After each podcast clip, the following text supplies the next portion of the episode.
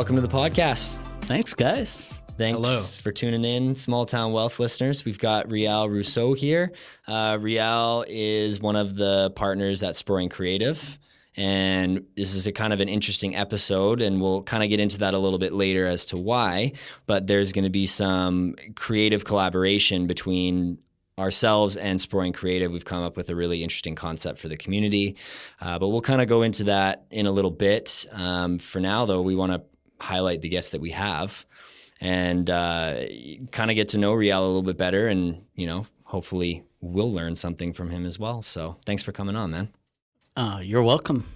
I, I anything I can do to help. I look forward to uh, to sharing and moving forward with our collaboration. Absolutely, absolutely. No man, it's it's it's good to see you. I remember actually how we uh how we first met. It was right after I took over the Fig, and um I was just kind of like researching around. I didn't know we had marketing agencies here, and that was my first little hit of Sproing. You remember that first meeting? I remember that. Showed Yeah. up in your motorbike and leather jacket, not much. Has, not much sandwich has changed. hand? Sandwich in hand. yeah. sandwich in hand was all good to go.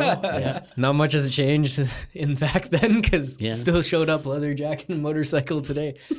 And sandwich. Yeah, for The my classic for my listeners, I'm really cool. I'm a really cool guy. Yes, you are. Oh, you'd like to think so, wouldn't you? Just kidding. Yeah, no. So um, again, I know Shelby mentioned it, but I want to thank you as well for uh, for joining us on the podcast today. And yeah, let's uh, let's start with your origin story. Let's take us uh, take us all the way back. Who is Real? Because you weren't a marketer to begin with. You had a very different background, and that's what makes you such an interesting guest. Far from. I was um, so I grew up in Northern Ontario. Um, Whereabouts? typical Sault Ste. Marie. Sault Ste. Marie. Sault Ste. Marie. Population. Uh, at the time, about eighty thousand. I think it's Okay. quite a bit smaller than that. It was Okay. similar, similar to for the BC people, similar to Kamloops, kind of an industrial, um, known for its its hockey tournaments and that kind of stuff. So, I was a mullet wearing hockey player. Mullet wearing hockey player. yeah.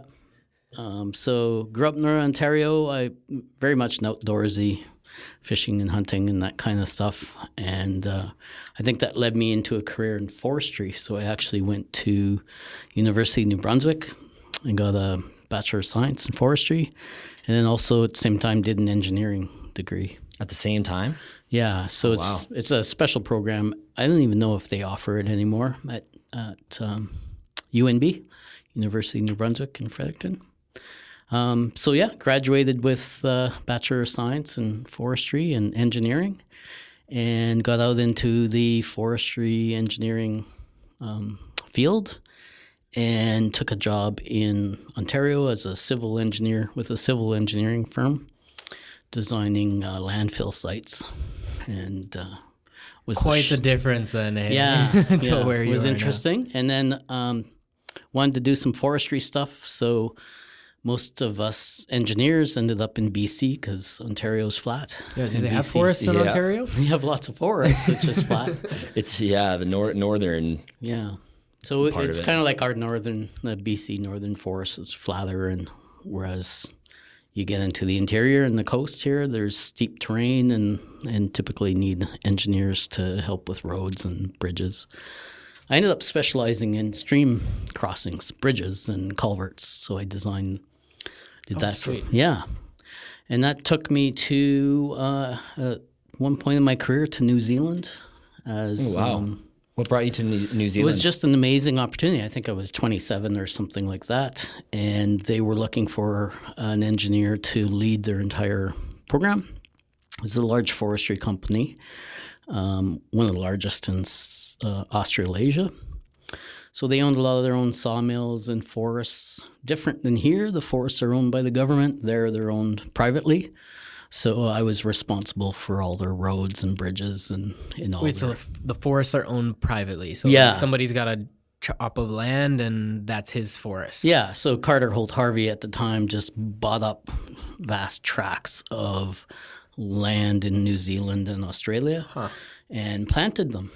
So the difference between uh, forestry there and forestry here is huge. The trees, for example, a big radii of the pine tree will will grow to massive diameter, big enough to cut down in 25 years.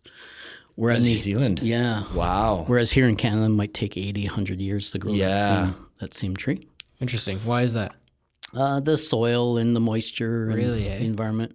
The um, That's crazy. It shaves like it does it in a third of the time. yeah, Just yeah. like that. Eh? Wow. The tree isn't as so. BC has some of the best wood. It does have the best wood in the world, uh, the Douglas fir.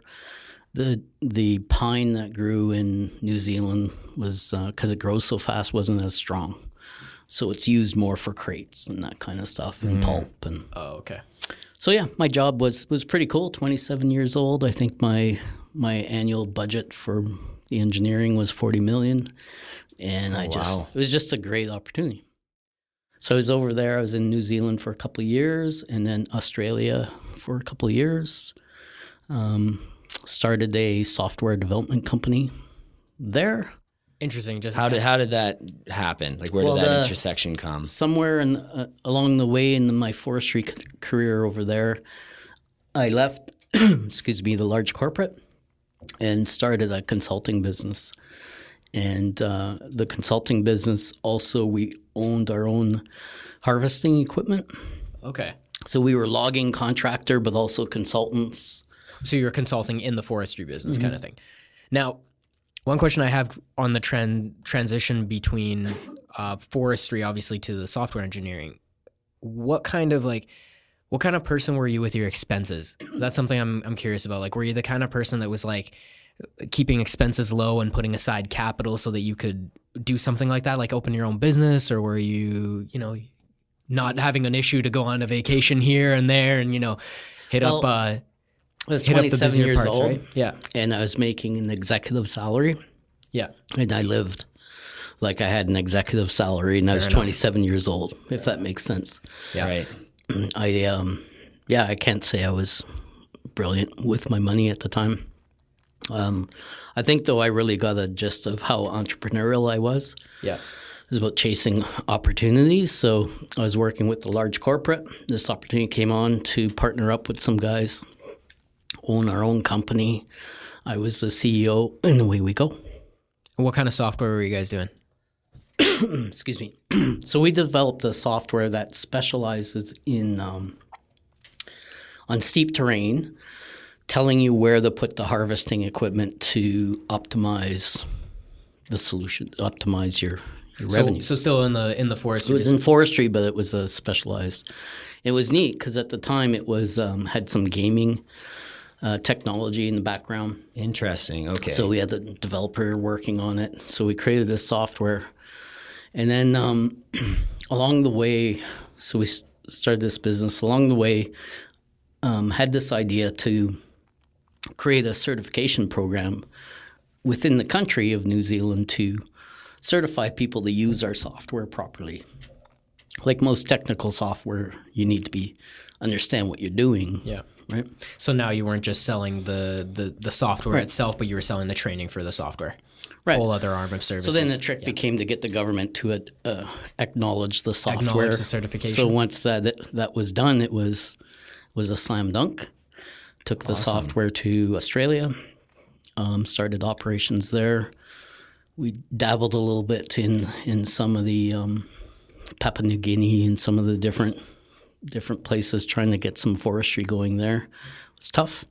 Now, with the, with the software, did you did you build the software because it was an issue you and your business partners at the time were experiencing in the forestry in- industry? Like, were you one thing you hear often with entrepreneurs that build, whether it's softwares or services or some sort of invention, it's they're scratching their own itch. It's it's an issue or a problem that they were experiencing in the uh, professional landscape, and they wanted to solve it. Yeah, that's pretty sly of you. That's exactly what it was. It was we were um, the software came into play when we were trying to bid on harvesting a certain cut block. So if it had some te- you know, the the better, the more effective we could be with our harvesting equipment, the more margins we'd make, Right. and the more competitive we could be. So we built this software tool, and then eventually it got working really well. And we're like, hey, So now on the on the software side, were you um, were you paying developers or did you have a developer partner? Like what were the roles of the other guys? You said you started it with two other guys.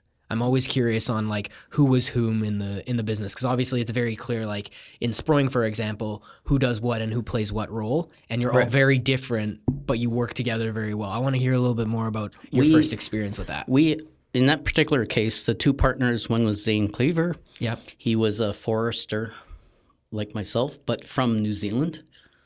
And um, he had a lot of local knowledge. He brought that part. Um, the other partner was Andrew Chalmers, which was an interesting guy, um, great guy. He was a, I forget what position he was, but he played for Australia uh, rugby. He was a professional. Oh, rugby. cool. Okay. So um, he was retired at the time, but he brought capital Yep. as well as um, some experience through his career at, at being an executive and board governance and that kind of stuff. But not in the same field. Not in the same field. Okay, interesting. I have a, a question that kind of brings it back to. Um, so you, you're in this kind of hybrid program between uh, civil engineering and forestry. Was that so? Was that a program that was already developed, and or did you see forestry going hand in hand with civil engineering? Something that you know I can combine these two forces into a business that will work for me, or like did was it just something that was already there that you were like, oh, okay, well this just this makes sense because the infrastructure is already there. The the forest engineering program at UNB had been in place for quite a while. It's got Right. quite a history. Okay. Um, it it is a hybrid of of an engineering and a forestry program, but it was there at one time there was a program similar to that at UBC as well. Okay. But I forget what year, but they dropped that program. So Why do you think they dropped that program? Is it just um, I'm not sure. I think forestry uh, has gone through a few cycles in BC. right? Yeah. um, related to the tenure, how it works, um, how steep steep ground forestry works, logging works, and and I think um, part of it had to do with that. They there wasn't enough demand for engineers for a while, and then as as the industry realized that to protect the environment, sometimes you need to bu- build roads smarter, right? Be careful and look at other pieces except for not just the forestry. Right. So that's where the engineers came in. And where what did you look like as uh, you know elementary school, high school? Like what did that look like for you? What kind of Uh, I definitely were you wasn't and- a I definitely wasn't a scholar. I was you know my priorities were hockey, fishing, uh, girlfriends, school, maybe in that order. But w- weren't the straight A student. No, I wasn't straight A student, and actually going back to uh, high school after I graduated as an engineer, um, a lot of my teachers at the time were pretty surprised. Man, uh, yeah, it's true. It's true, and I think that type of uh, whether you call it um, sort of a, a lingering creativity or just you know divergent thinking. It's amazing how often we hear it just on our show, but just in general, like entrepreneurs are not often born out of the straight A student. You know, the the ones that are trying to get not just you know principals list or you know advanced placement, but the top end of the advanced placement and all of that stuff. But we hear that Yeah. all the time. I think I was your you know C plus B minus kind of a student. Okay. Yeah. But um, did that.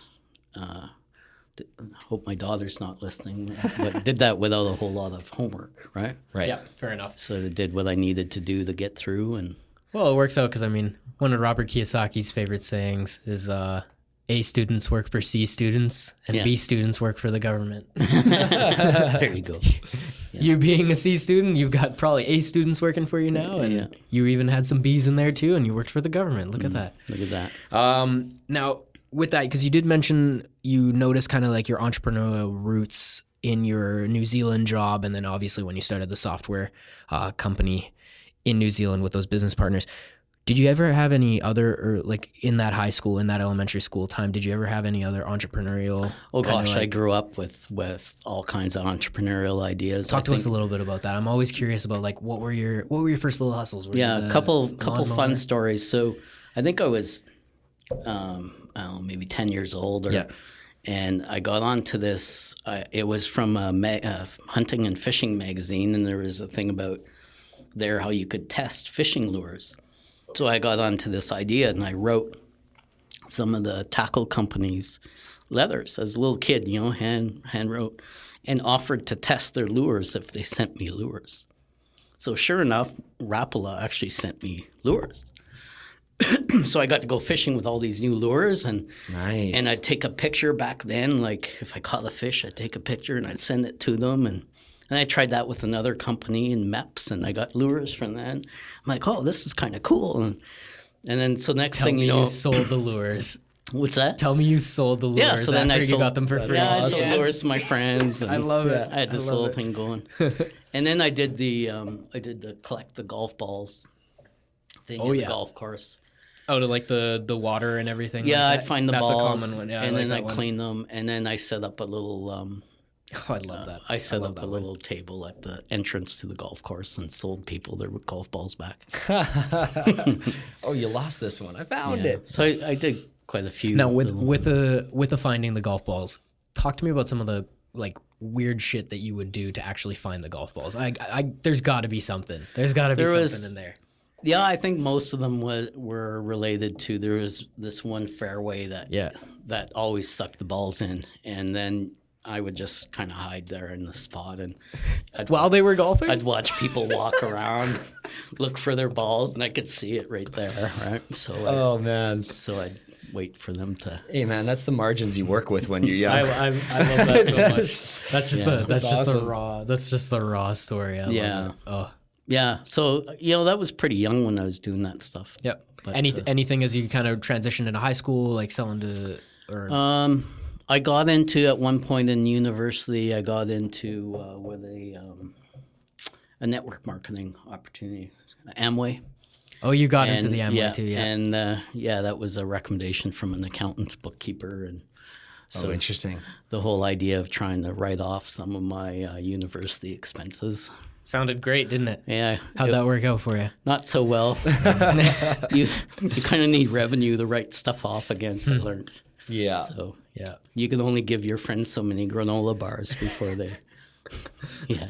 No, I've I've actually I've been approached by Amway as well. I didn't uh, I didn't end up signing up, but it some of the books they gave me led me to uh, led me to some other authors that I was uh, starting to follow. But yeah, it's a it's it's quite the it's quite the company. Hey, I mean they're huge now. They've even got stadiums. Yeah. Well, so you know, MLMs have a lot of value. There's they're they're a distribution model to get products to the market. Yeah. For certain individuals in the right time, in the right place, it's uh, it's been amazing. and it, it's it, that is true. I know I know people that have done really well for themselves in uh, in network marketing. It's just a lot of the times the the big issue that I have with it is the math just doesn't work a lot of the time.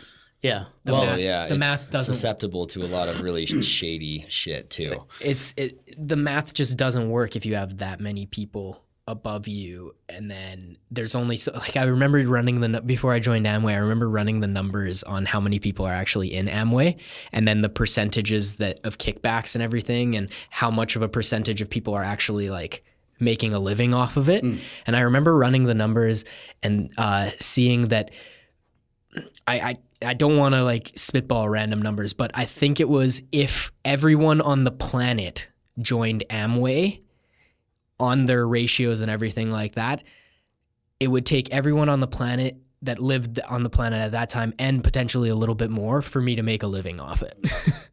that was the that was kind of like the map behind it. When I looked at that, I was like, hmm, what are the chances I can get that many people actually like involved in it?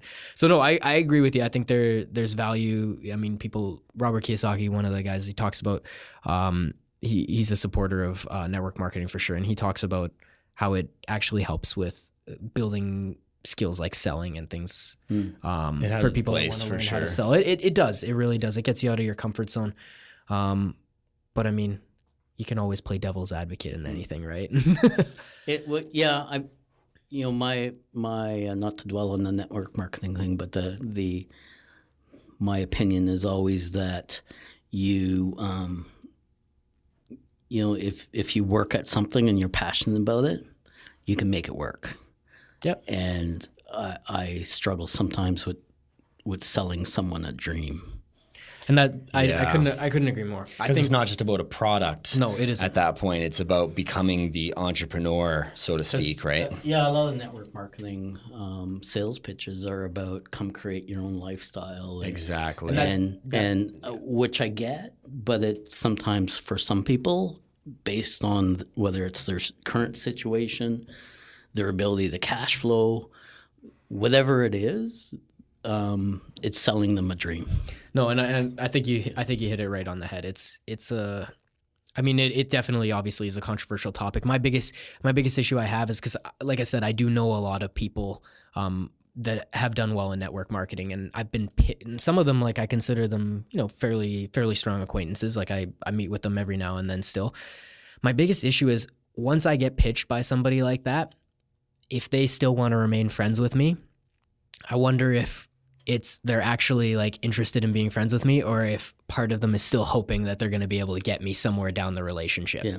And that's that's something that I can never shake and and I mean one of the first things they tell you in any one of these network marketing companies is go to your family and friends. And it, it's just scary at that point because a lot of the times you burn all those bridges after that. Yeah.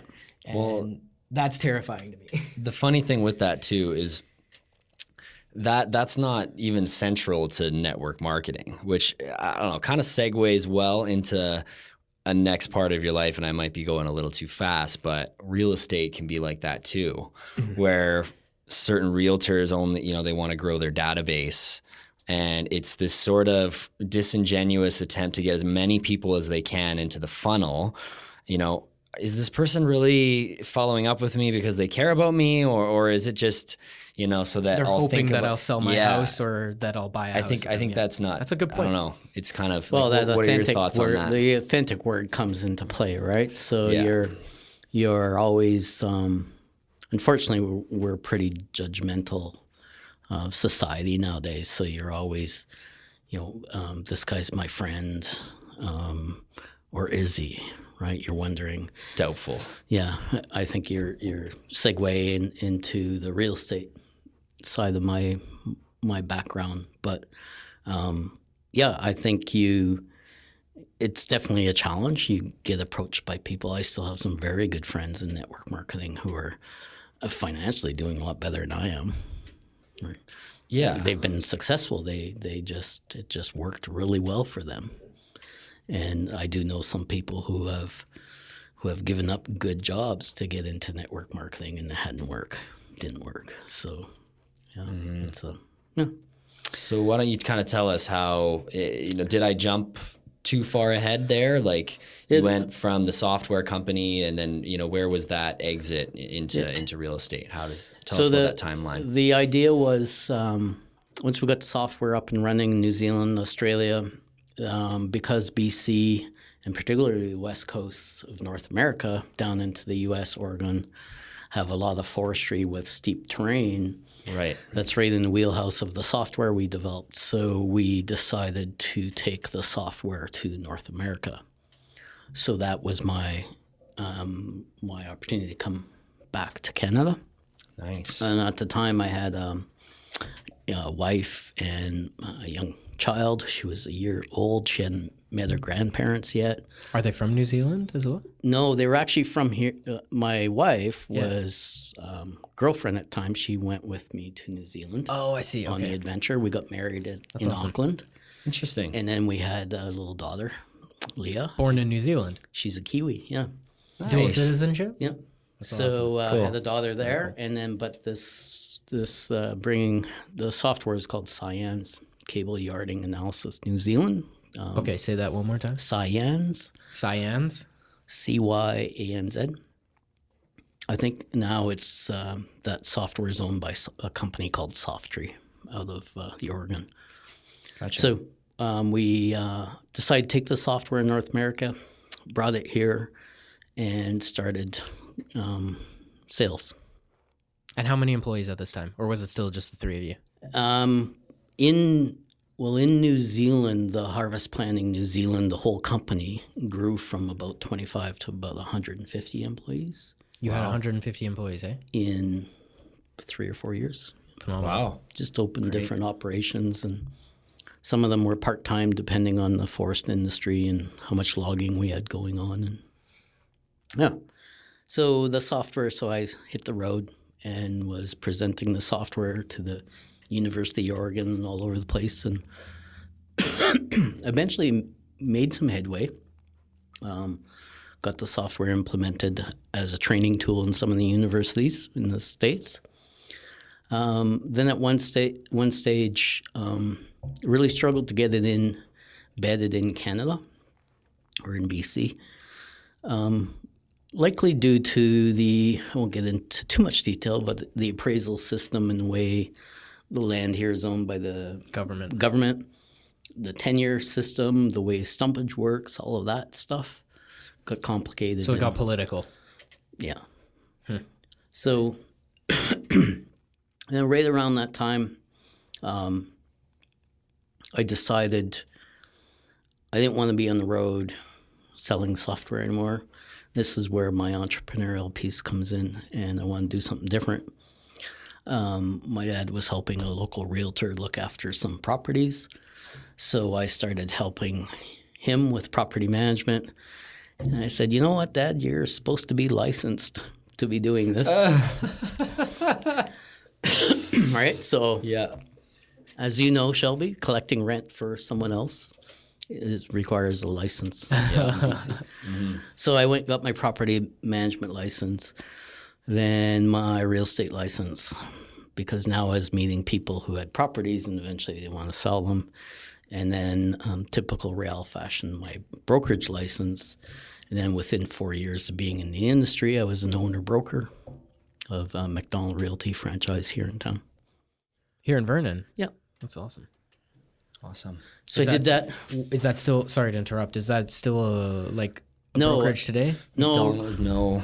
uh, 2008 was it? I think right when the real estate everything It dropped. folded or it got bought out. I I decided to leave Macdonald Realty and Oh, I went and I was the managing broker for Century 21 here in town for a little bit. Okay. Okay. Were did, you did that for a couple of years? you were owning the Macdonald? Yeah, I was brokerage, right? owner broker. So did you sell it at the time? There's two partners. Um, no, no.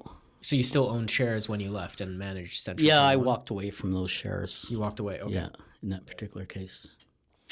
And then um, uh, was the managing broker. I wasn't a partner or anything at Century 21. I was just managing broker. Did some real estate, did some property management, and uh, then s- saw the opportunity to to um, move from that industry to really what happened was uh, the market was was dropping in real estate, and it was tough. And uh, it was it was time like my wage wasn't covered by the brokerage anymore so it was time to make a move. And uh, when i decided to move some really good friends um, at the time as a broker in the real estate you tend to coach and mentor the new realtors so i, I got working with a few realtors and when i left um, they said you know rail if you started a coaching business i would hire you to help me mentor them in their business, their real estate business. So that's what started um, my next adventure, which was fr- to be a re- real estate, at the time, real estate coach, but also a business coach. Business coach. Yeah. And uh, it was, What year was this? oh, when was the recession? 2008? Yeah, 0809. Yep. 08, 09. So that was pretty ballsy to jump. It was- because I was gonna I was gonna ask you like Yeah. what was it like during they- the crash in Vernon? Because you were in real estate at the time. Yeah, I was in real estate. When real did you estate. start to so, feel the and effects? in effect, in essence, me leaving Century 21 was triggered by that crash. The crash. Yeah. because now the owner at the time um, needed to be his own broker, couldn't afford to He couldn't afford to have a manager. pay a broker. Um, so off I go, and uh, yeah, it was Starting a business during a crash can't be easy though. Yeah, it wasn't. Um, but you know, this is probably it was probably it was a big moment in my career because I sat back and I looked at I looked at New Zealand, I looked at Australia, I looked at everything I had been doing, and and I think all of the different pieces along the way what I was actually chasing was my true passion, which was business strategy, coaching, entrepreneurship. So, in essence, this coaching business I was starting was actually chasing my true passion because now I get to do what I love doing with clients every single day. Right. And then, right around that same time, was where I met Heath and Clint. So, who are my partners now at Sprung? So, Heath at the time was um, the had had started a well, actually, he had been in photography for quite some time, and he had a business called Red Door Photography. And he was working with Clint Ingham, who had a, a web development company called Ingenious. They were merging and forming Sprung Creative. I was their coach. Gotcha. That's how that started. Okay. Yeah. So they were them. I, I should mention a few. The Room Collection, great gals. Um, Darcy Saukin, realtor in town. They were some of my first con- um, Shell Duggan were some of my first clients back. Um, Judy Dangle at Enderby Jewelers, some of my first clients, and um, that got me kind of going. And then what happened with with Heath and Clint, we started sharing clients, referring clients to each other. So when Heath got someone in and talking to him about a website, all I had to say is, Heath, ask them why they want a website. Why do you want that website? Why do you want to spend $3,000, $5,000? And usually they can't answer hmm.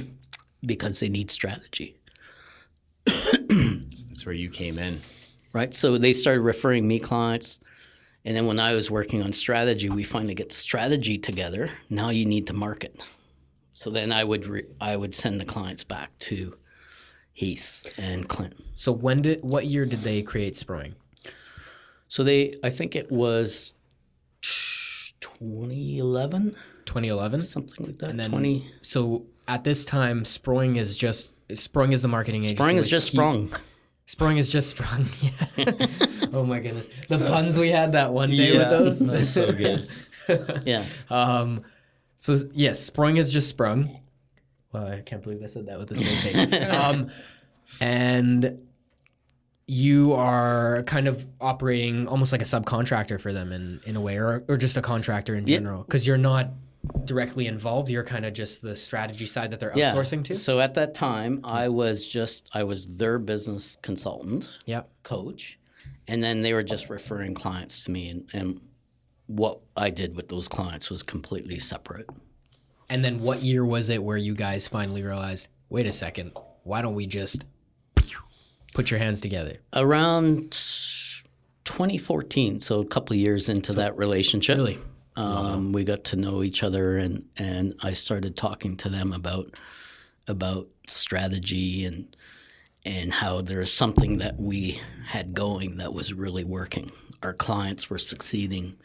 Um, it was really starting to to work, and I, we're onto something. And then it was a matter of of us working through working. We spent about a year talking about it and and talking about what it might look like if I joined as a partner. And then uh, I think January 2015 was was my official launch as a partner in Sprung Creative. Officially, when you sprung into sprung. When I sprung, whatever, yeah. When I, so, um, yeah, it was really good. It was, um, it was really um, realizing that uh, I could do what I love doing, which is that entrepreneurial strategy, and then have a team that I'm working with that could implement the strategy. and that's really that's really Sprung's, I guess, market advantage right now is the strategy component with the with the marketing, the the blend of what you guys have put together now, and and why you're so successful with your clients. Yeah, I think there's a there's a couple things. I think there's a lot of really good creative agencies out there who who are good at developing brand strategy and and marketing strategy. When I'm talking strategy, I'm like we can work with a client from visioning for their business, all the way through to a technical business plan to get them To raise next capital, um, then to marketing. So it's a level of strategy um, that comes before marketing that I think is is the differentiator there. So you're asking some of the bigger questions before you start to tackle those other, you know, smaller, you know, quote unquote smaller issues. You're Yeah. trying to get to the the real beef of what's going on first.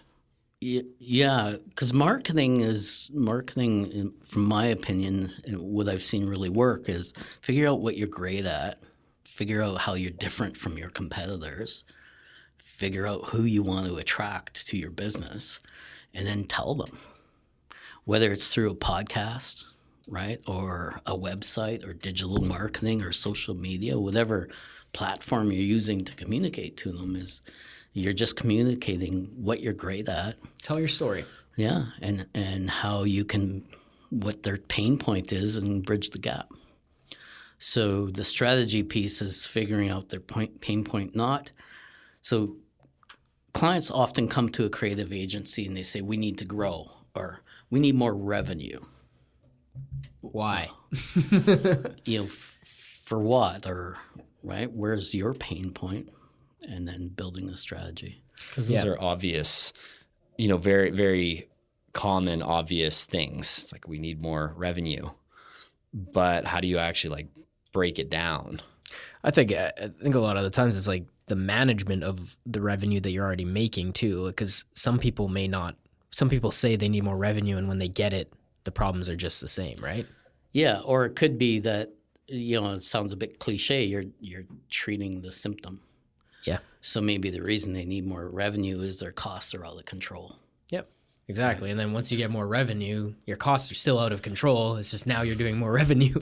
You- You're just more out of control. yeah, you're more out of control. Exactly. I Um, mean, yeah. It it you know it's very not uncommon to have clients. Um, you know, we're talking about different marketing tools and realize that it's because they're spread too thin. Maybe they're marketing too many products. Maybe they got too many SKUs in their store. Um, you know, they're they're one thing I notice a lot um, because I am one is is entrepreneurs tend to have a lot of shiny objects and and want to chase the different opportunities. The girl in the red cocktail dress. yeah. So tom- sometimes it's just a matter of saying, well, th- that's a great opportunity, but remember, our priority we agreed to is this, right?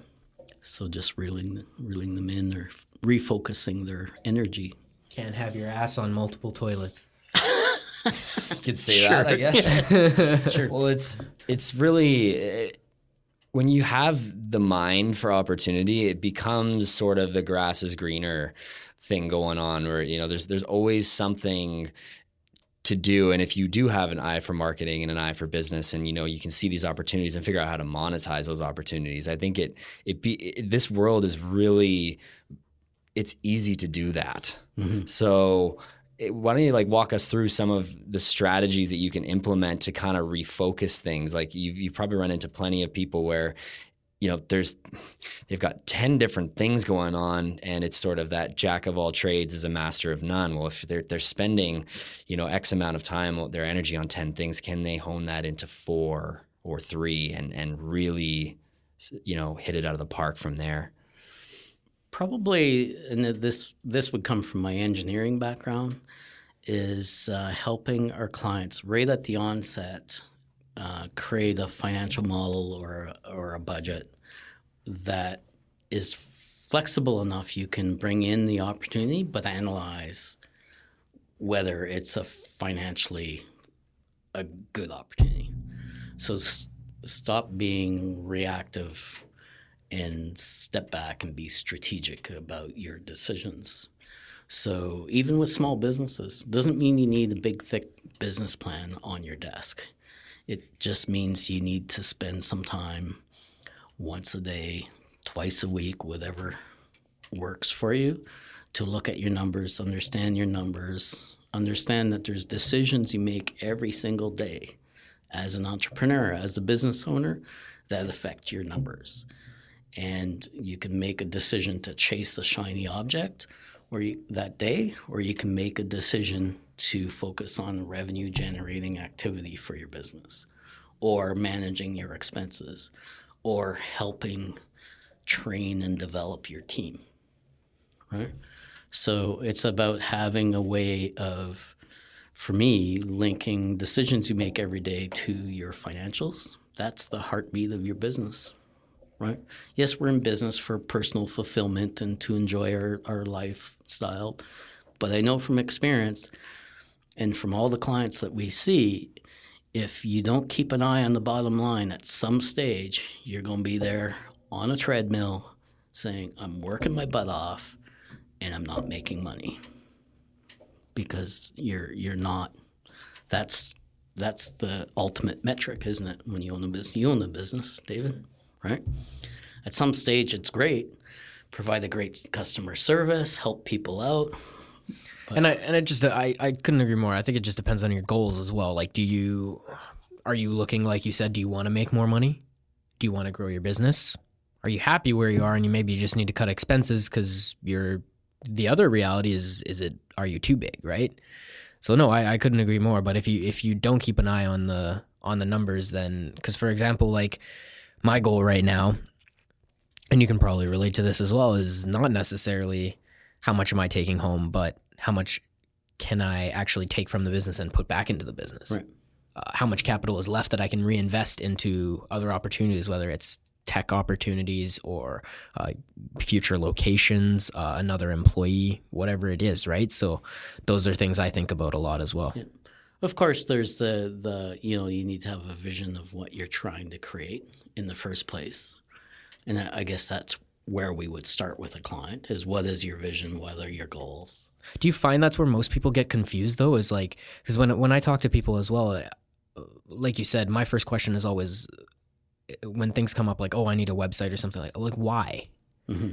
what what do you want and because a lot of people can't really break that down and it's it's kind of scary to think about that they're they're kind of like driving blind like that not knowing what do i actually want yeah and you know to be honest it's not just entrepreneurs and startup No, businesses i've had conversations with businesses who have been around for 20 years and don't have a vision and look at their numbers once a year when their accountant tells them you're not making enough money. And um, it's because some of the skills you need as as a um, a successful business person don't always align with the skills entrepreneurs bring. You know, the energy, the passion, and I think if you can marry the two, and I believe that's where we come in, is um, the strategy team here at Sprung will come in and we'll take an entrepreneur with a great business idea or an existing business and help them just step back, i'm gonna throw breathe. yeah absolutely Yeah. i want to throw you sorry to interrupt there i want to throw you a left field question just on that topic how much of entrepreneurship and business building in general do you think is talent versus hard work? Hmm. like where does where does talent play into this? Because is it how, how do you how do you see that? Can you can you have somebody that's working working their ass off every single day but maybe they don't have the chops maybe they don't have the talent to actually get to that next level or somebody talented who maybe is just not working enough like wh- where's that balance how how big of a role does talent play I think work ethic is probably 90% of it. trump say Yeah. Um, I would be I would be a classic example because you look at Sprung and where we're at now and the team we have. I have no idea how to build a website. I don't have that talent. but entrepreneurial talent i mean. Oh, like talent as a business person. I don't mean necessarily talent in your skill. That's that's one So thing So like a business owner, even or- exactly. Right. how are you talented? Because clearly you're an operator. It's been clear from from your software company. It's clear in in Sprung and everything. Now you're you're the kind of guy that keeps an eye on the overview and everything. So that to me is you're a talented business operator. Right. so do you how much do you think that talent as a business operator actually is involved when people are trying to build their businesses as opposed to the skill or their trade at the time whether it's like you said a developer or whatever Yeah, is. I guess w- what I was getting at with the comment about I'm not a web developer Yeah. is that um, if you have a great idea and you're willing to work, you can always bring in people with the different skills you need. Surround yourself. Yeah. You surround yourself with that winning team, right? So it's way for me as a business coach and consultant. What we do now, um, the clients I love are the ones who just work, like who who show up every day, even though they're working on their own business at home. They they have a shower in the morning and work and treat it like a job and and collaborate, as opposed to there. You don't necessarily need to be an engineer or be great with spreadsheets to do budgets to have a successful business. What you need to be great at is hard work and and surrounding yourself with people that that support your business. Does part of what you do go into the uh, the everyday part of like delegation and things like that? Do you give technical strategy like that? You see a, a business, um, you know, spending money on, um, well, you know, for example, in, in in Sprung, I'm sure a lot of the roles here, people have talents in the other roles, but is it really worth their time to work on role Y when they're so good at role X, and then that's why you have this other person. Um, do you see that a lot in other businesses, and are you the one to really say, "Hey, I think this is an inefficiency that we need to fix"? I, I've often worked with businesses who um, the entrepreneur, the person who came, the founder, if you will, um, say was a really good technician, and because they were a really good technician, whether it's it's uh, electrical you know electrician or whatever because they were good they they grew. Next thing you know they added a techie they added a uh, apprentice or something. And then next thing you know they got a business but they, are not business people. they're not business people. Yeah. right right. So and and because of that the that's usually i call it a 911 call. That's usually at some stage those um, people are in over their head. They realize that they're stressed out, they're working way too many hours for what they get out at the end of the year when their accountant says, you know, you, this is what's left. this is what's left, or unfortunately, right, there isn't any left. And then often what I'll do in those situations is is uh, remind them of uh, my father's past now, but he used to say, "Do what you do best." And sometimes that amazing technician is even more happier just being, say, a senior tech, training his team and hiring someone to manage operations for them. So and build mean, that winning team around you, right? And I mean, you see things as as the st- strategist, strategist, strategist, strategist. Um, you see things as the strategist from an outside view, which can be so helpful at a lot of in a lot of cases in a lot of people's businesses. On that note, you did mention obviously this this electrician feels like he's in over his head, he's stressed out. Have you ever had the experience uh, where you've actually had to have that difficult conversation with somebody who maybe doesn't see it? So, for example, they they are in over their head, but they don't realize that they're not business people. Have you ever had to say that, like, "Hey, look, you don't have the chops as a business. You're a great electrician, but you don't have the chops as a business person. You need to bring in a business partner if you want to actually make this more successful. Yeah, and, and maybe it's not a business partner, but I, I'm probably once a month, twice a month. Really? Hey, wow. Yeah, um, you have those conversations with business owners, and it, the conversation is typically something like, like, um, uh, you know what, we need John, John or Fred or whoever we need to focus your business on this piece right now. And well, I don't have time, I'm too busy. Well, we either need to free you up mm. so you can, or we need to hire someone who can. Well, I can't afford someone to hire. You can't afford, Fred, not to hire someone. Right. I want to go even deeper than that, too. So, when you're dealing with with these uh, types of characters where you know they're, they're the technician not the business person um, i want to go deeper into like how the ego affects that so how much of it is that they're just a little bit you know, for lack of better terms and not in a negative sense, but they're ignorant to what they don't know on the business side. How much of it is that versus an versus an ego of I know that I'm not right for this. Perhaps I don't know how, but I know that like this problem exists, but I'm too stubborn to hire anybody else or I don't trust anybody else or, you know, do you deal with those kind of dynamics on We- an active basis? Yeah, we have the term I like to use is not non-coachable. There are at certain stages of the conversation, some people just aren't aren't willing to. You know, if you really talk about what makes a successful business person and entrepreneur, is their ability to understand their strengths and their weaknesses themselves Self awareness, right? Being 100%. self-aware and understanding that, you know what, the reason the business is struggling is because I'm actually not good at hiring. I, I'm just terrible at it, or I'm not good at prioritizing. I like to chase shiny objects, or whatever, right? Whatever it is. Um, if if you can't wrap your head around if you if you don't wrap your head around your own weaknesses, then they fall into the not coachable. Right.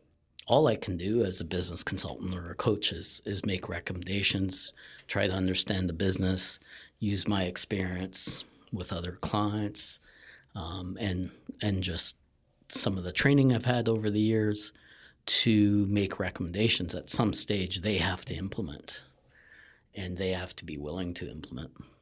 What is your what is your idea based on that? Obviously, what is your ideal uh, customer that come that would come through that you would be?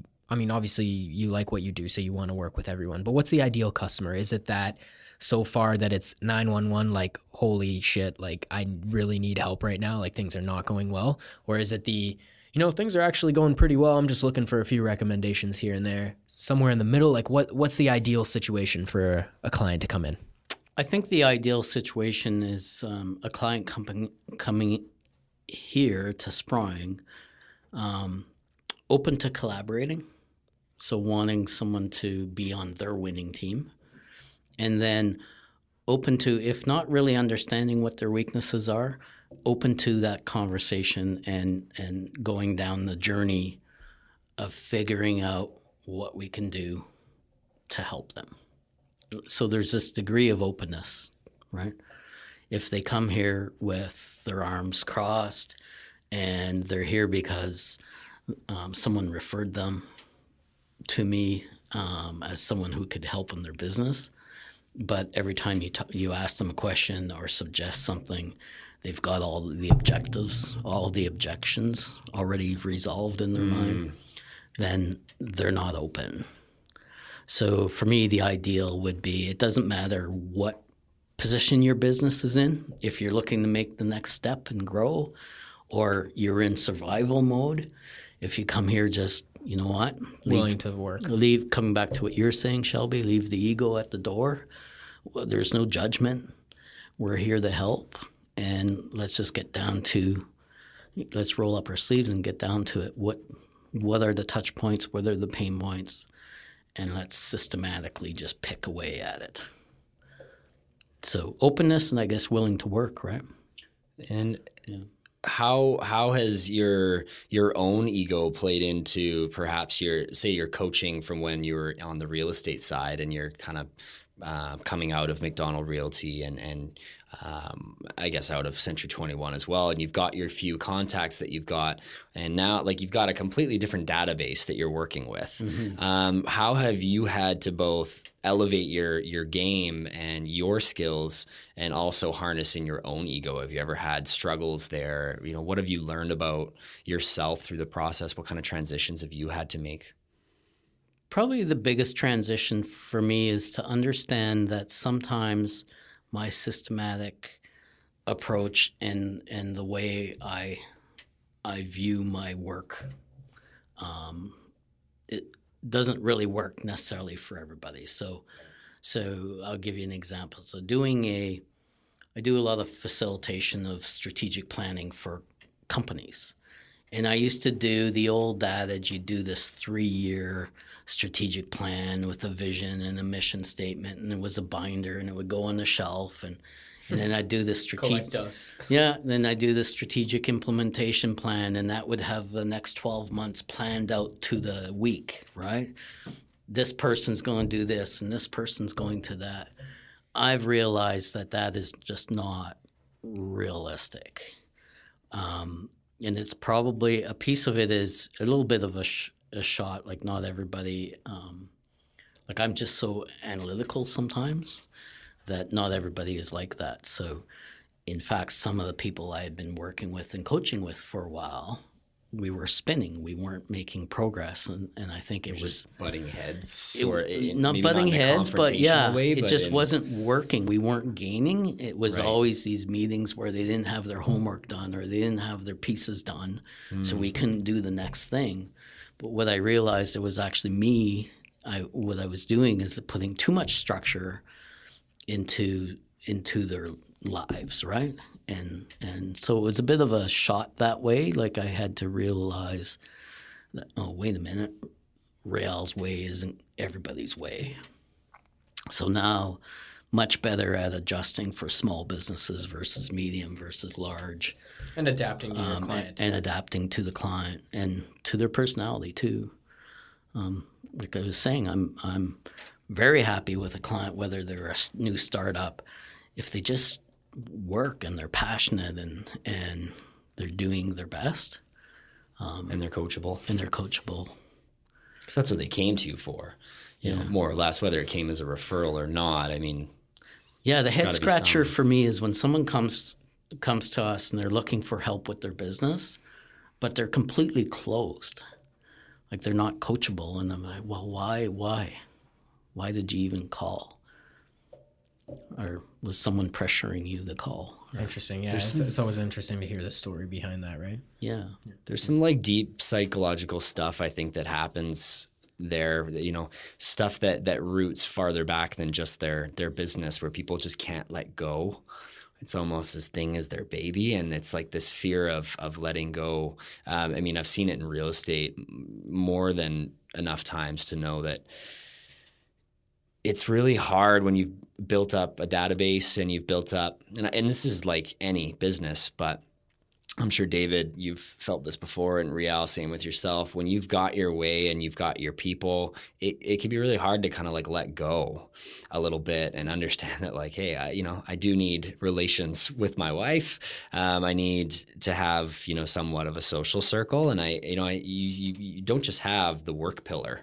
There's other pillars that have to take on. I think for some people, the work side, it just it grips them somehow and it's so hard to just let go a little bit and trust Yeah. trust is hard I think trust is hard for people.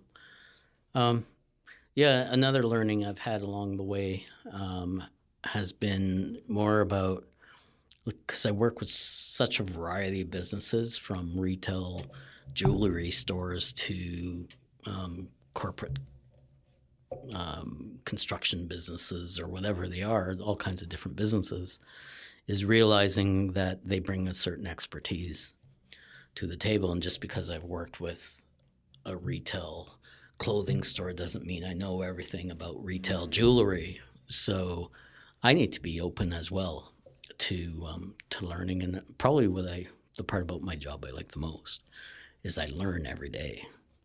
Three, four different kinds of businesses a day that you meet with sometimes, right?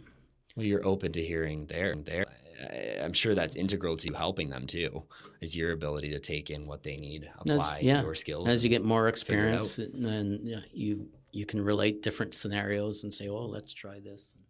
No, and I think I think that's the entrepreneur in you too, though, because that was, um, that's one of the most interesting things about being an entrepreneur is the market, um, your specific business, um, your field, whatever it is, is constantly, constantly deba- like, holy smokes, I lost the word.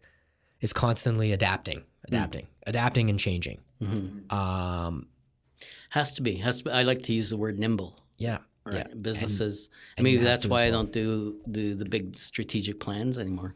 I think a vision and a mission is very important for a business. Oh, a macro goal, but to actually plan everything week to week is nearly near impossible. I mean, I can barely I mean, I can barely plan like what what comes in the next like month, let alone play by play for the next year. Like it's just eh, like I said, it constantly it's adapting and things are being thrown at you that you never would have thought would be thrown at you and you have to figure out how to deal with them and like you said the biggest part of that is the learnings that you come out with them and and how you can actually mold with what is thrown at you right Yeah. So what we try to do is is set up the structure so that they can be nimble in their business and still make decisions, but they'll understand the implications of those decisions on their bottom line, Mhm.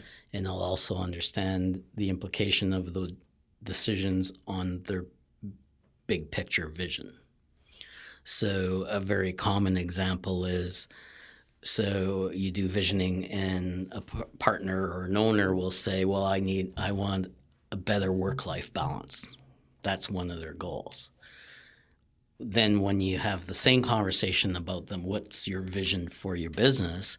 Well we want to grow. We want to be we want to have a business in in uh, Kamloops we want to open another store we want to do this we want to do that and we're and then i'm like going well wait a minute, I thought you said you want a work life balance. So that means if you want to grow, then you better build a team, right? Oh, I can't afford to hire someone. Oh, well, your your your goals are out of alignment.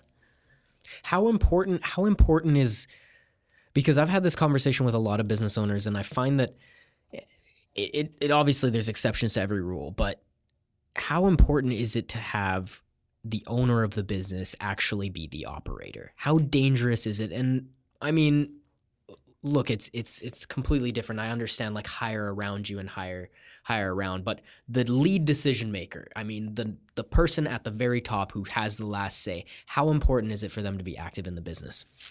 Active in the business or have skin in the game?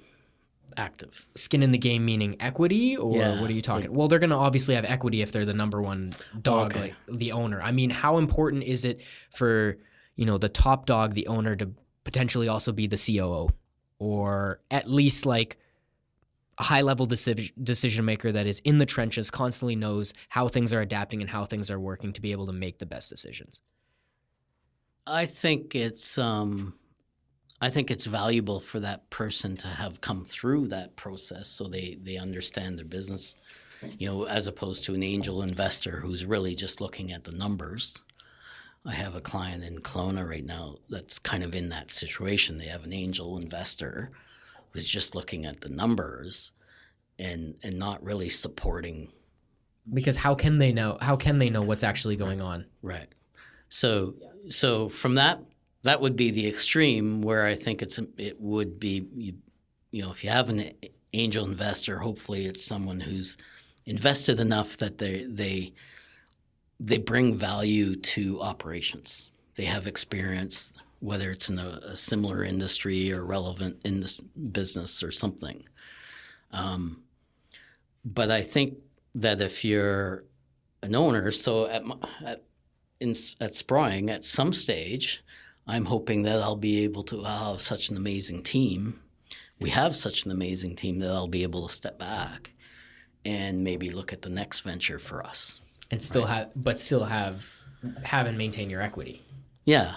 Um, And how how passive do you see that role being though? Do you still see it as you either come in as a, a mentor for those people that have quote unquote replaced you so that you can move on and, and expand other ventures?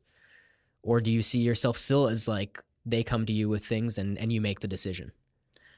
um, my vision is to have a team more than capable Doing this. to to run run Sproing. It's that hit by the bus kind of plan, right?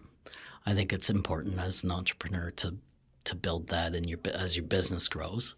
Obviously, if you're, you're a two person business, that's hard to do. It's not real really realistic. But if you're growing your business, um, particularly someone like like myself, I'm all about growing business, and I'm all about um, providing opportunity. Like, when, why do you grow a business? Right. So you can grow the business financially, of course. You want bring in more revenue. Hopefully, there's more shares for the, the dividends for the shareholders, etc. But you also grow a business because it provides opportunity. It gives you the ability to be nimble, right? If you're if you're just installing if you're installing decks all the time, it's hard to break away from that if you're two person business to go now build, say, a house from from the foundation up, right? Totally. So you you grow a business to provide opportunity. One thing we do here at Sproing is all of our employees have career development plans. So cool. trying to create an environment where they see this as not just a job.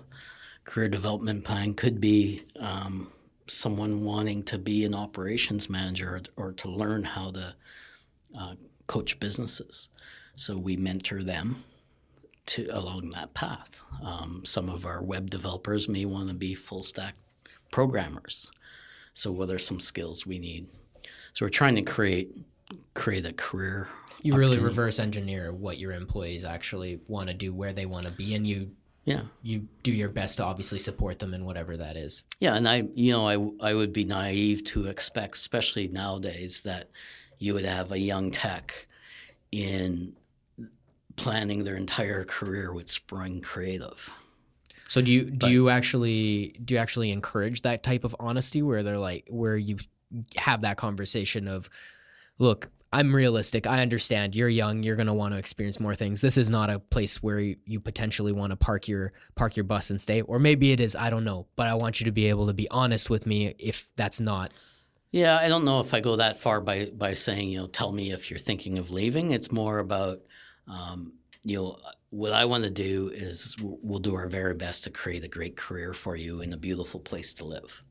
Okay. And um, I'm not, you know, by participating in the career development plan, I'm not, I'm not making you sign here for your ten years, yeah. your life away. I understand, but mm. the best I can do as an employer is try to create a culture and an environment where there's growth there's career development opportunities, um, and and the culture they want, like a, a collaborative, fun. So that's what we do. Culture, Let's yeah.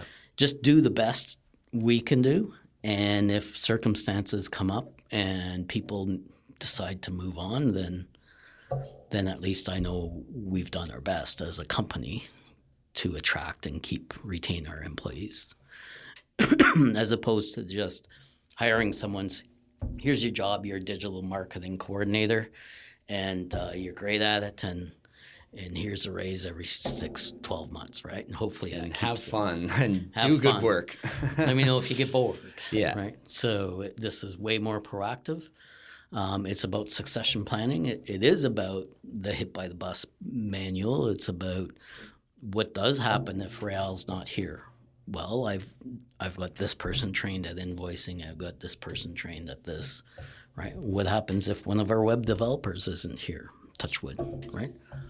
So, um, so the, that's kind of what I'm I'm about is succession planning, growth. I'm very, um, um, I wouldn't say, yeah, I would say I'm an aggressive, grow your business kind of a guy because I see so many upsides of that. You're a grower, not a shower. I'm grower.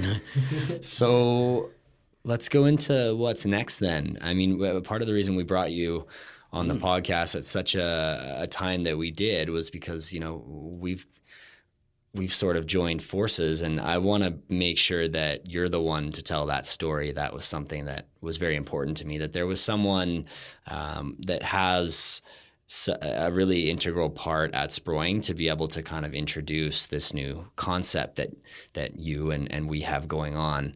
So tell us what's next in terms of uh, this this new arm of the business, but also go beyond that. Yeah. So that's pretty exciting that I get to um, talk about this. I almost have goosebumps.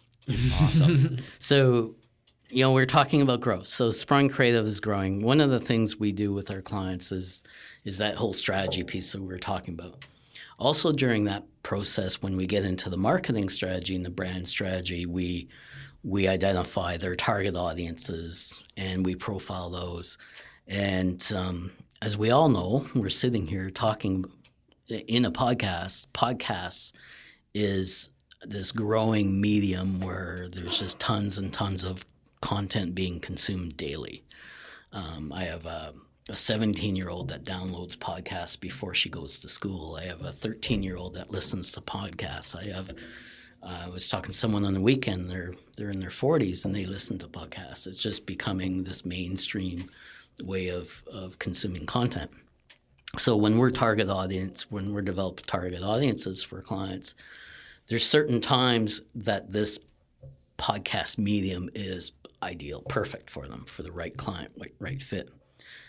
So as we're as Sproing is growing, this idea of um, of getting into to podcasts was in the back of my mind, and then I I meet these uh, three young, smart gentlemen, right? You three guys, and uh, and here with Clinton, who's hiding behind the window, um, you have figured out how to help us take podcast content to our our clients' markets. And so, because of that, we're really excited to bring you in as our podcast team. We're stoked. And so, Sproing Creative, through this podcast and some other podcasts coming out soon, are, we're launching our podcast services. We're really excited about it. Um, we think for some of our clients, it's just perfect because you can take this audio, you can transcribe it into blog posts. You, we can mount a video camera in our new podcast room here and video the podcast. So now you've got video content. It just amazing. So, and you guys are, Opportunities awesome. endless. it's become the real deal. I mean, and and I've really um, come to enjoy spending time uh, with you and Heath, especially, but just everyone in the team here because it's very apparent that you guys have this uh, and I, I don't know like you you say that you're aggressive in this and that is one way to word it but it's very calculated as well. You've figured out some sort of medium that's like, well, this would work so perfectly, but we can't do it. Well, why can't we do it? And of course, you know, sometimes luck would have it. You know, we had interviewed Sproing or uh, Heath from Sproing last spring, and uh, yeah, that's that's kind of how it all started. Was he he got a call and one of your clients was like, hey, you know, we've been thinking about podcasts, and he's like, oh, they know what they're doing on that side, and then it kind of was was birthed from there. But it's been really interesting to work with you on how do we actually make this feasible. We know we can make a good product, like we don't have any doubt about that. Um, but how do we make it feasible? And I think joining with you guys is is is a really good way for us to serve the community further. Mm-hmm. But also, how do we make it valuable for the customer? Because we don't want to put something out that's not going to be valuable for them and, and, and something that we would be able to stand behind. Yeah, and I think it it for us it's another amazing tool in our toolkit. So when we meet with sure. a client and we talk about their budgets and their strategy and and we figure out where they're going, where they need to go and who they want to attract to their business, then we can say, well, yeah, well let's use digital marketing, let's do some Google ads and then let's um, let's get a podcast channel going and it just gives us another tool in our toolkit with um, some some great brain strength that you guys bring to the to the table. Where Thank you. one of our one of our taglines is "Many brains, one heart," and I do believe that you bring um, you bring some skills that we don't have, which is awesome. Right? It's remember we were just talking about that. Surround yourself with people Resourcefulness. Yeah. right? And then um, I think you you get our vibe, you get our drive for collaboration, and uh, that's why I'm so excited. Yeah, about- it's it's really been an instant connection, and uh, no, we uh, we couldn't be happier, and we uh, Yeah. we're very excited for the opportunity. Now, we've we've talked about where Sproing is, where Sproing is now. We've talked about obviously uh, podcasting. Mhm. Where's where else is Sproing going? What else? What else do we have? Are we talking Are we talking Sproing Vancouver office? Are we talking What can you Sproing- disclose? Sproing in, in other places, or are you guys happy to just grow this uh, this one location because you do have worldwide customers right now? Where where are we going? Yeah, we sometimes I pinch myself. We you know we've have amazing customers um, from Africa. Um, uh, there's a uh, safari resort. We do their marketing. There's a golf course in New Zealand. There's yeah clients all over the world. Um, we're what's next for us? I think um, we're going to be continuing to to build our brand uh, geographically. We're looking at different options for doing that. Um, last month, we um, we finalized a merger or an acquisition of another marketing agency studio, and that uh, yeah, and that that gave us um, a really easy introduction to some amazing clients in Grande Prairie and Calgary and Edmonton and Ontario, and I think there are 40 or 50 clients there.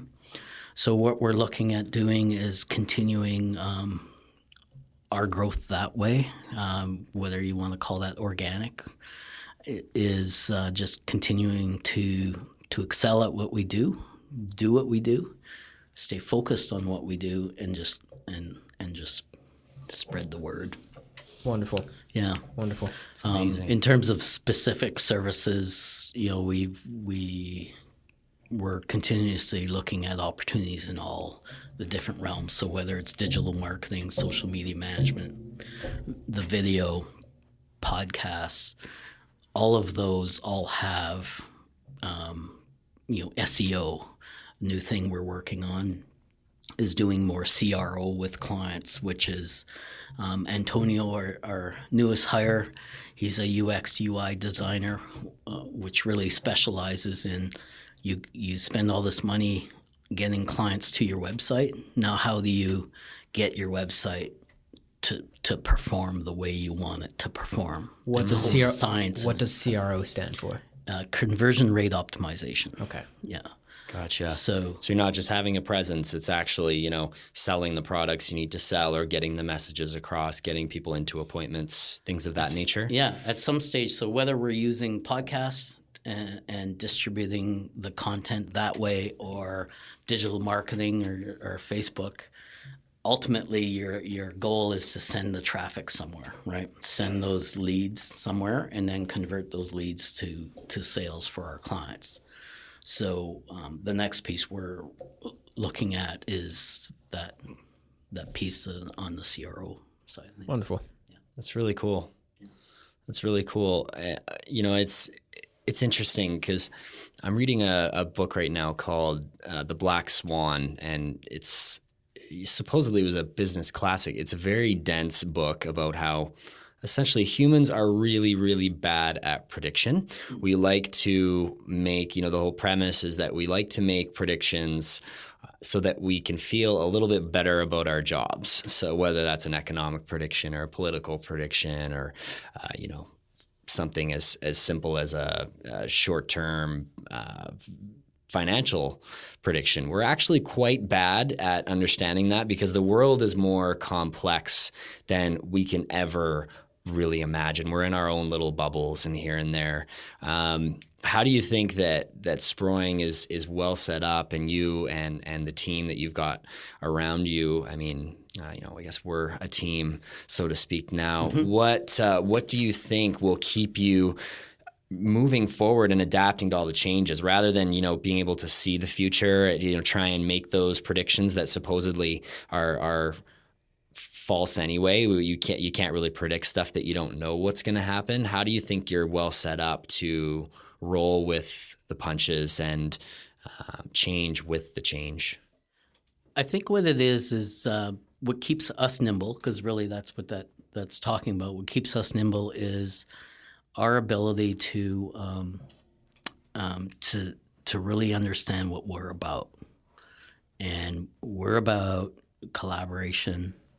Um, we're about helping clients um, with whatever their their problems are, their pain points. So as long as we remember that, then when the pain point is something that you haven't dealt with before for a client, then we'll be we'll we'll adjust and we'll figure out a way to find a solution for them. And sometimes that could result in a whole new service being created. Right. Um, it So you have flexibility.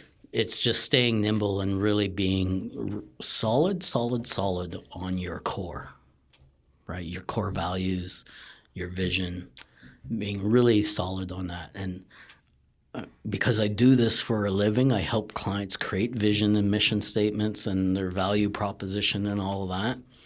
Sometimes the words of a vision and mission statement, depending on who you're talking to, might vary, but the core should always be there.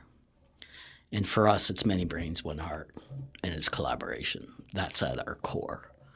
So keep building team, bring people like yourselves on board to help us, and um, because we're we're all we all bring different strengths, and then remembering that core is collaborating and figuring out how we can help our clients. And sometimes it means we might outsource something, right? We might, if necessary. yeah. I like that. Go ahead. Oh, I was just gonna. If you had a if you had a thought on the on this topic, I was gonna segue into the next segment. No, go ahead, man. Yeah, I was just gonna. Yeah, I was just gonna say that was really awesome. Like I, I really love hearing about where where Sproing is, where it's going. Um, I really, really, actually love that. Um, lot many brains, one heart. I think that's a phenomenal, phenomenal.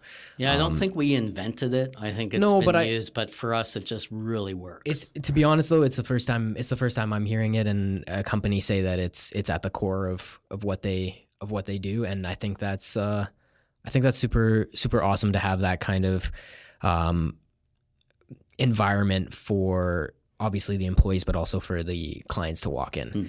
And yeah, so mo- moving forward, I I know Shelby and I have our our uh, final final few questions that we usually like to, Sure. to go into. Mine's a little bit more of a wild segue before we get into the more serious one. But I just want to know uh, what is something that you are currently obsessed with right now, whether it's uh, in the world. I mean, you saw you saw a news article on this uh, these papaya seeds that are being studied to cure cancer, or um, you know, yeah, new uh, I don't know, a new recorder that you're you're playing with right now, a new instrument. I have no idea. What is You've something always you're got currently some excited- random example. Whatever good. comes to mind first is my random example. Yeah, series on Netflix could be anything. oh, um, on the personal side of things, it's um, it's fly fishing.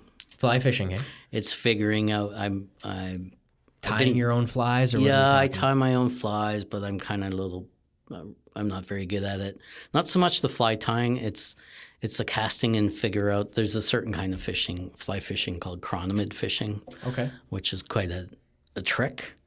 Um, and uh, I'm just kind of uh obsessed with that right now, trying to. Hardcore into fishing, hey? That's why the canoe's on my truck. It doesn't come off. all of a I saw that. I Yeah. saw that. I was like, I'm pretty sure. He never knows when truck. he's gonna roll up to a, a place where he can go fishing. Eh? The many brains here, sometimes they don't know, and I just leave.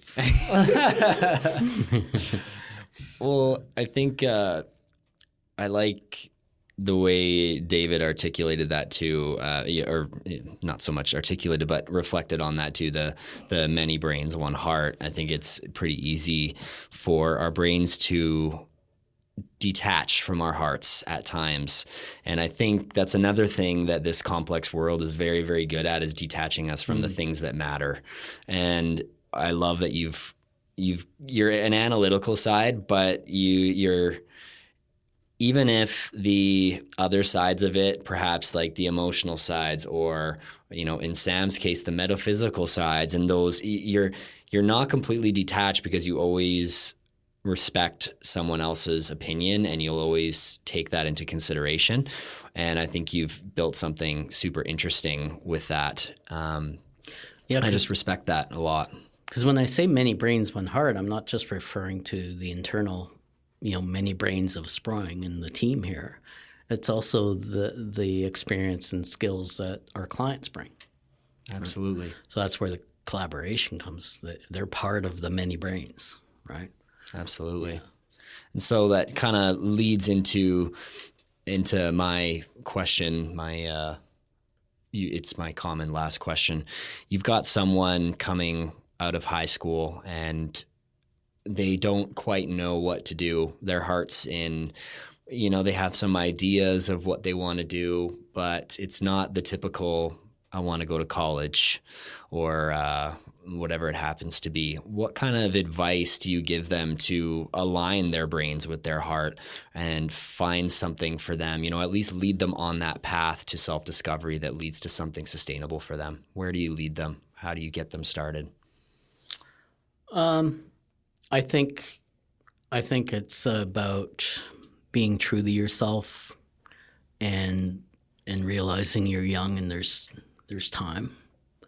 You know, I look at my my career and it was the old high school, university, job, work, and I know now I have some um, amazing daughters in my life who have have bucked that, and it took me a while to really realize that actually um, I'm a, I'm a little bit jealous, right? So I, am not trying to talk anybody out of going college or university, or I think it's about f- figuring out what you're passionate about, realizing you're young, you there's time, um, but thinking through your decisions, like not dropping this because you want to necessarily go to Australia for six months, right? It's it's sure go to Australia for six months, enjoy yourself, but maybe there's pieces you can do mm. while you're there to work on your next step, right? It's like have some kind of a plan behind you, but be true to yourself, enjoy yourself, and figure out what you're passionate about. And it'll take time. It took me until I was, what, 38? To figure out exactly to figure out to that it was this business strategy, coaching, entrepreneurship that I'm really passionate about. Had you asked me out of the university what I was passionate about, I would have said, "Oh, the bush, forestry, being in the bush." But it changes. Yeah. Yeah. No, I like that amazing. a lot, and I, I like that. I like that you did touch on that. That it didn't. It did. It took you a while. You didn't find it till 38 and it could still change in 20 years you don't know and that still means you still have time. In 20 years you can still change and do something else if you want. But i like the fact that you you mentioned because i think the big pressure right now on um, people coming out of high school in their late teens or even early 20s mid 20s late 20s heck even 30s and early 30 like early 30s the pressure that you have to have it all figured out and you don't because mm-hmm. there is time. And like you said, I, I like that touching on the be patient because it takes time, but also be calculated with your decisions. Mm-hmm. Be calculated with them. Yeah. Yeah. Like think that. about them. Don't make a decision in an evening because you had a bad day. Like think through. Or you had too much wine. Or you had too much wine. Yeah. Yeah. I you know what? I I um you know, there's so much that creates anxiety for our our, children now and, and everybody, right? In general, um, we we tend to be so hard on ourselves. I, am seeing that. Um, I'm loving seeing my daughters now. You know, not putting makeup on in the morning because they don't want to. yeah. Right. Mm-hmm. They're they're becoming them themselves and they're being themselves, and um, and I th- I think that's a healthy thing. It's a good thing. Yes. Um, yeah. Awesome. Well, thank you so that, much. Man. Thank you so much for coming in, Rael. This is great. That was yeah. Uh, Thanks, guys. Absolutely. Thanks for teaming up awesome with us podcast. too. Really appreciate it. I'm really excited about that. I'm, I'm really looking forward to to seeing some of the great episodes we put out. Yeah. So by the time this episode is released, for anybody that's that's listening, you know, Sproing podcast uh, you know division or whatever you want to call it is is live. So holler at us and let us know how how we can help. We can help you all the way from coming if you're a contact of mine or you're contacts of David or you're a contact of Rael, you know, come come meet with us and let us know how we can help you because there's a, whole range of services that we can do and obviously on the podcast side we're we're stoked to do that and it, it's cool because it all relates back to um, our small town wealth vision even though the small town wealth vision is is is largely different from Sproing's in in terms of the type of um, message that we have. It, it is a little bit different but it all leads to taking um, you know small towns and, and really seeing what shines within it and making it shine a little bit brighter because we're all lost in what's going on in Vancouver, what's going on in LA and New York. And there's just there's so much beneath the surface and so much beauty that comes out of uh, you know a small city or a small town or a medium city even. And you know we just we want to help and and it's been awesome collaborating with you and seeing you know fielding your questions like some of them are like well how do we make this viable it's like oh well, i don't know it's been really cool to kind of explore that with you so i really thank you for that and appreciate the time so far Thank you guys. And Clinton, too. Hidden behind the screen over there. Thanks, Clinton. thanks clinton, We love you. cool we're out signing off Awesome.